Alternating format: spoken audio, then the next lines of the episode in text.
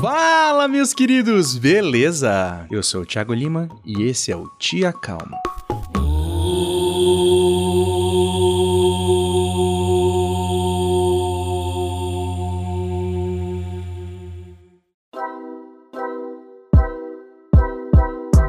Nove de fevereiro de 2019. Poderia ser só mais um dia de calor infernal na capital paulista, mas aproximadamente cinco meses antes eu havia decidido que minha vida teria que mudar completamente para celebrar meu aniversário de 30 anos com uma nova versão do meu eu. É, eu sei, isso soa como uma crise de meia-idade. E talvez fosse mesmo. A essa altura, faltavam menos de dois meses para o meu aniversário de 30 anos. Eu já tinha tido sucesso em mudar várias coisas na minha vida, mas tinha uma parte bem importante que foi bastante presente em alguns momentos passados, mas que estava esquecida há algum tempo: a atividade física. No fundo, mesmo que inconscientemente, eu sempre soube que os exercícios colaboram para uma vida mais saudável, mas eu sempre tinha alguma desculpa para deixar para depois. Sim, aquele depois que nunca chega.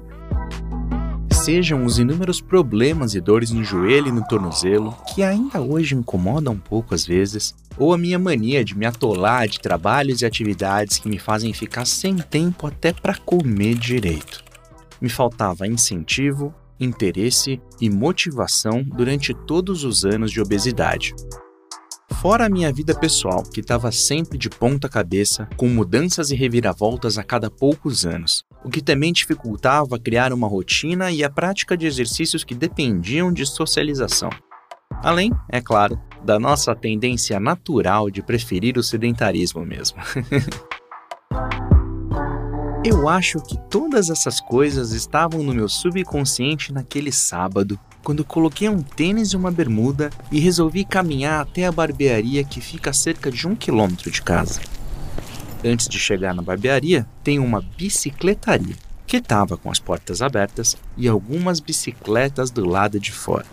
Minutos depois, eu aguardava o corte da barba com uma toalha aquecida sobre os meus olhos que exalava um leve cheiro mentolado e isso causava um relaxamento que me fez refletir sobre tudo aquilo que estava acontecendo.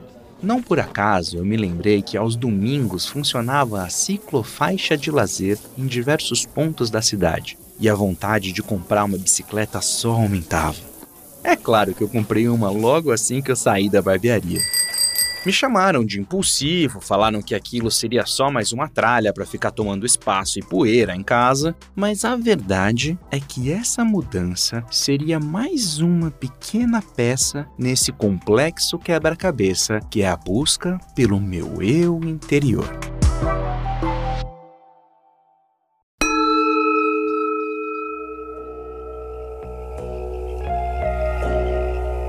Feche os olhos e concentre-se na sua respiração durante os recadinhos iniciais.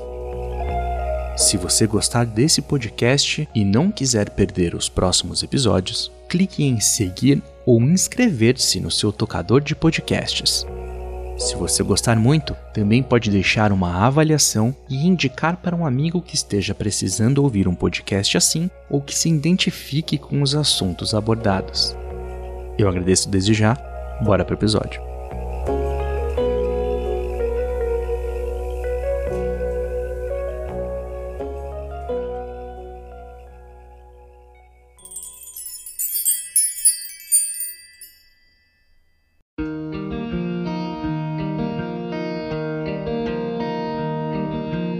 Vocês já sabem que eu era uma criança muito ativa e que as coisas mudaram um pouco depois que meu tempo ficou limitado apenas à faculdade e trabalho.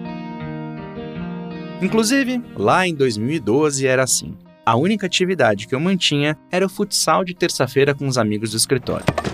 Mais pela socialização do que pelo exercício em si. Cheers. Por mais irônico que pareça, foi exatamente nessa época que veio o primeiro clique no subconsciente que me faria repensar a minha relação com os exercícios.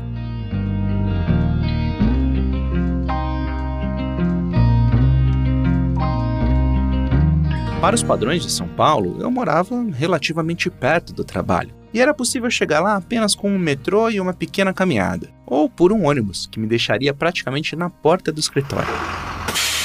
Ainda assim, a praticidade, o ar-condicionado sempre funcionando, a possibilidade de escolher o que ouvir sem precisar de fones, preguiça e o total isolamento do contato humano eram as desculpas que eu usava para ir de carro para o trabalho todos os dias.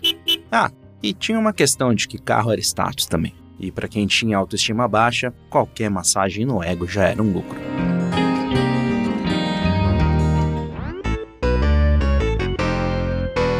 A grande hipocrisia era que eu trabalhava em uma empresa de projetos ambientais e não fazia sentido nenhum eu ter essa postura egocêntrica com meu transporte.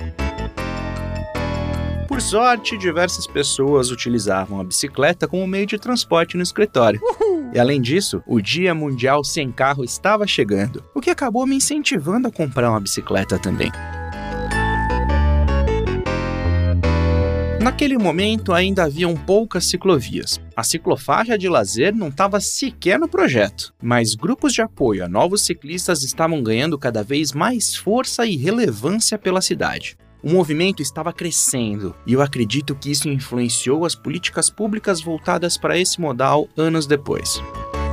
Bom, Lá fui eu, mega desajeitado, lutando por um espaço entre os carros, ainda sofrendo com a falta de condicionamento físico, mas com o sentimento de que eu estava fazendo a escolha certa. No começo eu pedalava apenas às quintas-feiras, quando era o rodízio do meu carro, mas aos poucos eu comecei a pedalar também às segundas e sextas, porque eram os dias de trânsito mais intenso, e não é difícil imaginar que logo eu passaria aí de bicicleta para o trabalho todos os dias. Eu passei a contemplar mais o tempo, o espaço, a natureza e o momento presente como era gostoso cortar o parque do Ibirapuera todos os dias, podendo respirar um ar puro e me reconectar com a natureza que insistia em destoar daquela cidade cinza e espelhada que tentava me sufocar todos os dias.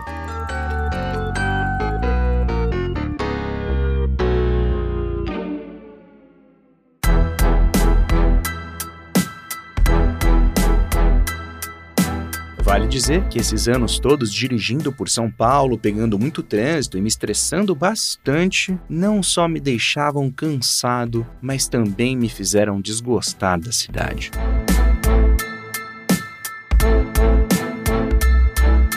Tem aquela máxima por aqui, que temos tudo à mão e não faltam opções de lazer e cultura na cidade mais movimentada do país. Por outro lado, essa rotina extremamente cansativa faz com que muitos moradores não aproveitem todos esses benefícios. E eu era um desses, que via a cidade apenas como uma fonte inesgotável de trabalho e cansaço. Isso tudo me fez tomar uma decisão drástica junto com a minha ex. Nós mudaríamos para Maceió em busca de uma vida mais tranquila e mais próxima da natureza. O que eu não sabia, ou não havia entendido ainda, era que essa minha ojeriza pela capital paulista estava diretamente relacionada com o meu uso diário do automóvel para tudo. Conforme eu ia pedalando, não só eu descobria novos caminhos, como também passei a ter um novo olhar pelos lugares onde eu já dirigia eu comecei a prestar atenção em diversas coisas que sempre estiveram ali, mas que o foco no trânsito ou nos pensamentos perdidos entre revolta e cansaço me impediam de ver.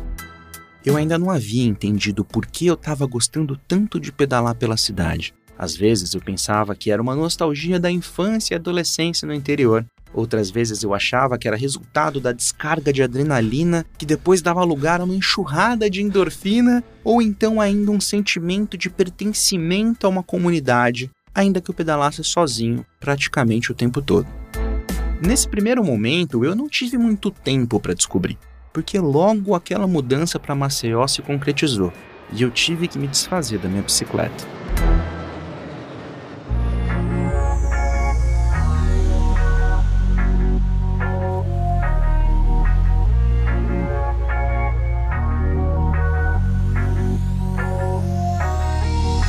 Apesar de ser sim uma cidade propícia para isso, com uma bela ciclovia na orla, diga-se de passagem, eu não comprei uma outra bicicleta em Maceió. Porém, eu cheguei a caminhar, correr e voltar para a academia. Naquele momento em que o display da balança já indicava três dígitos quando eu subia, exercícios de alto impacto como corrida não faziam nada bem para o meu joelho. Eu não consegui me conectar com a academia. As músicas com BPMs cada vez mais rápidos e o volume cada vez mais alto me incomodavam muito. Eu sentia que havia um julgamento, uma competição desleal pelo fato de eu estar muito longe do corpo ideal. A infinidade de exercícios aeróbicos na minha ficha me prometiam perda de peso, mas na realidade nenhuma perda de peso se sustenta no longo prazo sem uma mudança alimentar. Então, eles só me deixavam exaustos mesmo. Com tudo isso, não é de se estranhar que eu perdi o interesse rapidamente e desisti logo que qualquer coisa minimamente mais interessante apareceu, ou pode ser usado como uma desculpa por falta de tempo.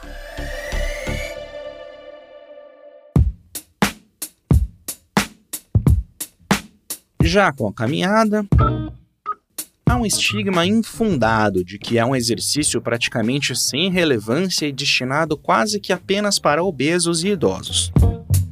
Bom, por mais que eu realmente tivesse obeso, em uma cidade onde o culto ao corpo é bastante relevante, isso mexe com o seu ego. Eu até gostava de caminhar. Tinha um quê nisso que me lembrava os pedais por São Paulo. Só que eu não entendia o que que era. Mas aí o trabalho começou a ficar cada vez mais pesado, o restaurante começou a tomar todo o meu tempo livre e aí as caminhadas cessaram.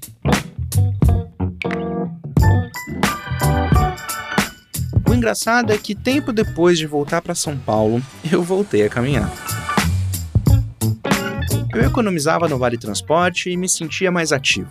Naturalmente, também tentei voltar para a academia, mas mais uma vez aquilo não se manteve por muito tempo.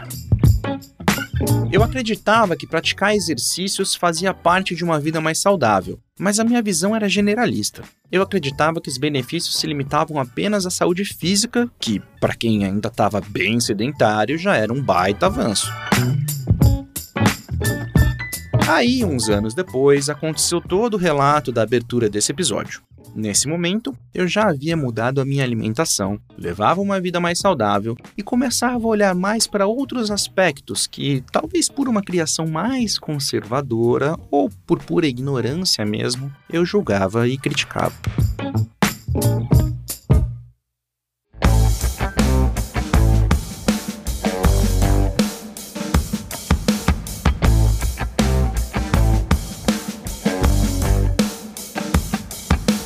Logo no dia seguinte da compra da bicicleta, eu já fui aproveitá-la na ciclofaixa de lazer.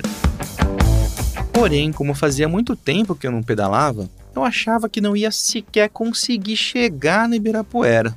Mas eu tinha colocado a meta de ir lá, nem que fosse empurrando a bicicleta, tomar uma água de coco e voltar para casa. Eu saí cedo, acho que antes das 8 da manhã. Então eu pensei aqui comigo: só vou ali rapidinho, tá bem cedo, o caminho é bem arborizado. Não vou precisar de filtro solar, né?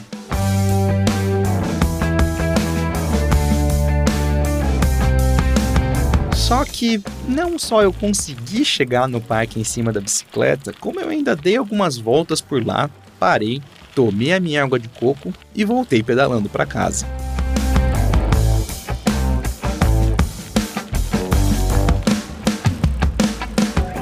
Faltava coisa de uns dois quarteirões para chegar, eu senti que tinha alguma coisa ali me incentivando a continuar. Eu resolvi dar atenção para aquilo e segui até a Praça do Ciclista, que fica no final da Avenida Paulista. No caminho de volta, eu me lembrei de uma cafeteria na região da Praça da Árvore que eu queria conhecer. Eu desviei o caminho, cheguei lá e enquanto eu tomava um café e uma água, notei que as minhas pernas já estavam bambas. Elas não doíam nem nada, eu não sentia fadiga ou cansaço, mas eu acho que era reflexo de sair do sedentarismo quase total para uma atividade bastante intensa até, né? Quando eu finalmente cheguei em casa, eu me dei conta que, Para quem achava que não ia aguentar 5 quilômetros ou durar mais do que uma hora, eu havia acabado de completar quase 30 quilômetros e já se passavam umas 4 ou 5 horas.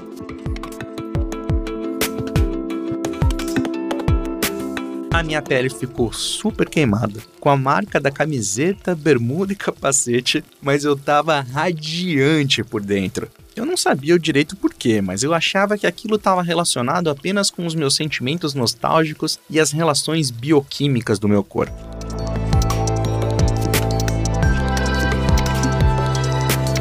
Segui pedalando pela cidade quase que todo domingo, e essa preocupação com a saúde física acabou despertando um interesse por cuidar mais da saúde mental e buscar me reconectar com o meu eu interior.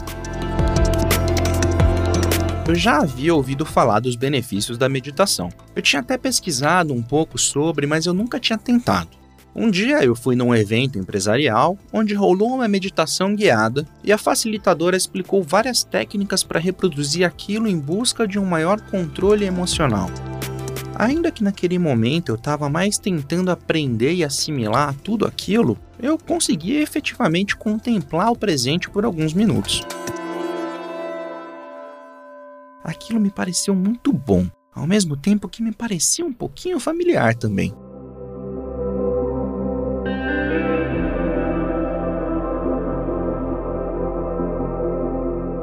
Eu decidi incorporar a prática da meditação na minha rotina de cuidados com a saúde, que já contava com os pedais aos domingos, futebol às quartas e caminhadas e corridas intercaladas nos outros dias.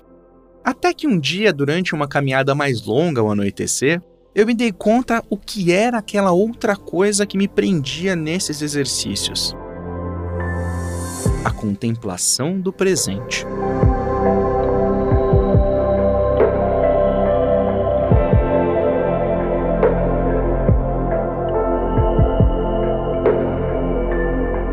Você começa a se exercitar, é natural que preste bastante atenção nos músculos e na respiração. Você vai sim sentir dores, pode até sentir fadiga. É normal ter até um pouco de falta de ar, em especial se você estiver começando agora, nesse momento em que usamos máscaras para sair de casa.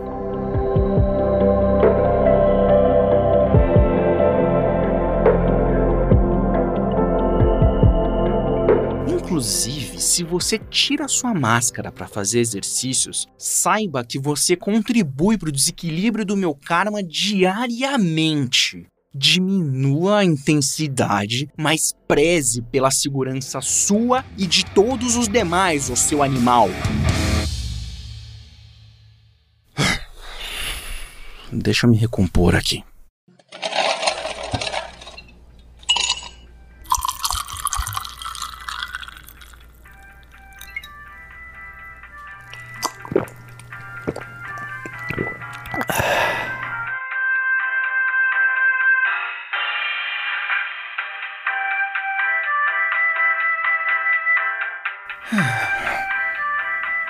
Bom, quando você conseguir melhorar o seu condicionamento, vai notar que não sente mais dores, cansaço ou falta de ar durante o exercício. Porém, vai continuar voltando a sua percepção para os músculos e para a respiração.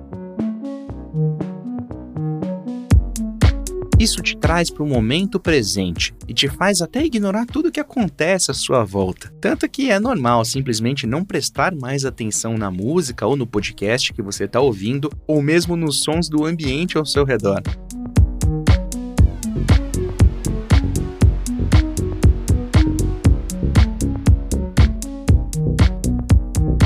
Também é comum que um milhão de pensamentos invadam a sua mente durante esses exercícios, o que pode até ser bastante benéfico para encontrar soluções para problemas que pareciam consumir todo o seu juízo quando você estava pressionado demais para conseguir pensar.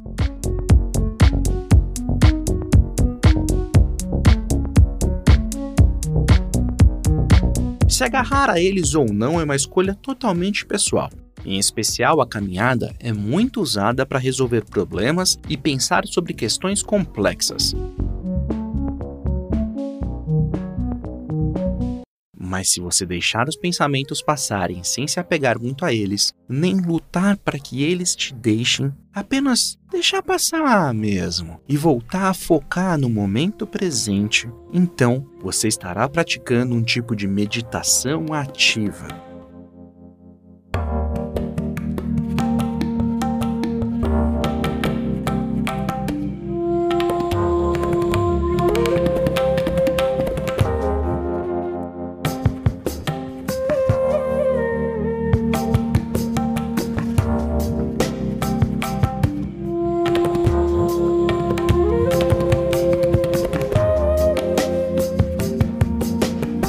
Quando eu me dei conta de tudo isso, eu liguei os pontos. O que me mantinha motivada nas atividades em grupo, como jogar futebol, era a socialização, não o exercício em si.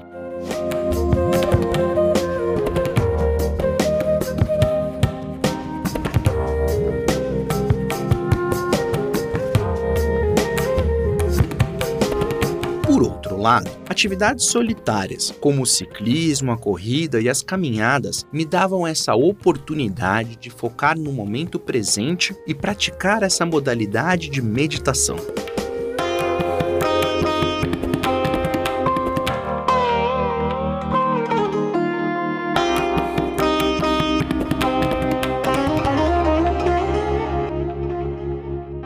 Não é por menos que eu comecei a ver São Paulo com outros olhos quando eu comecei a pedalar. Porque no fundo eu estava vendo o mundo todo e a mim mesmo com outros olhos. E isso me fazia descobrir coisas novas no mundo todo e em mim mesmo.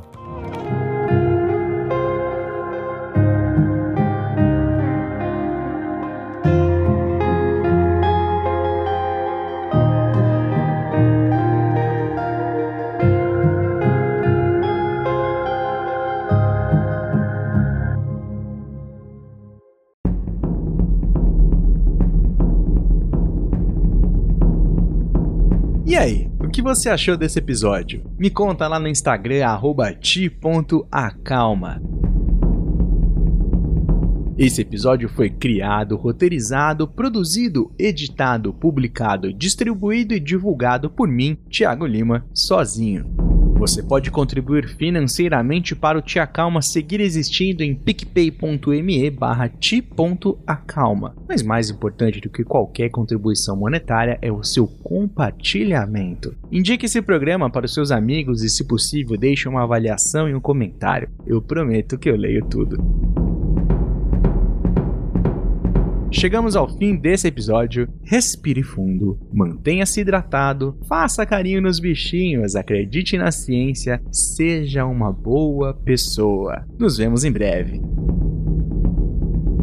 Beijos no seu coração, um abraço na sua alma. Fui!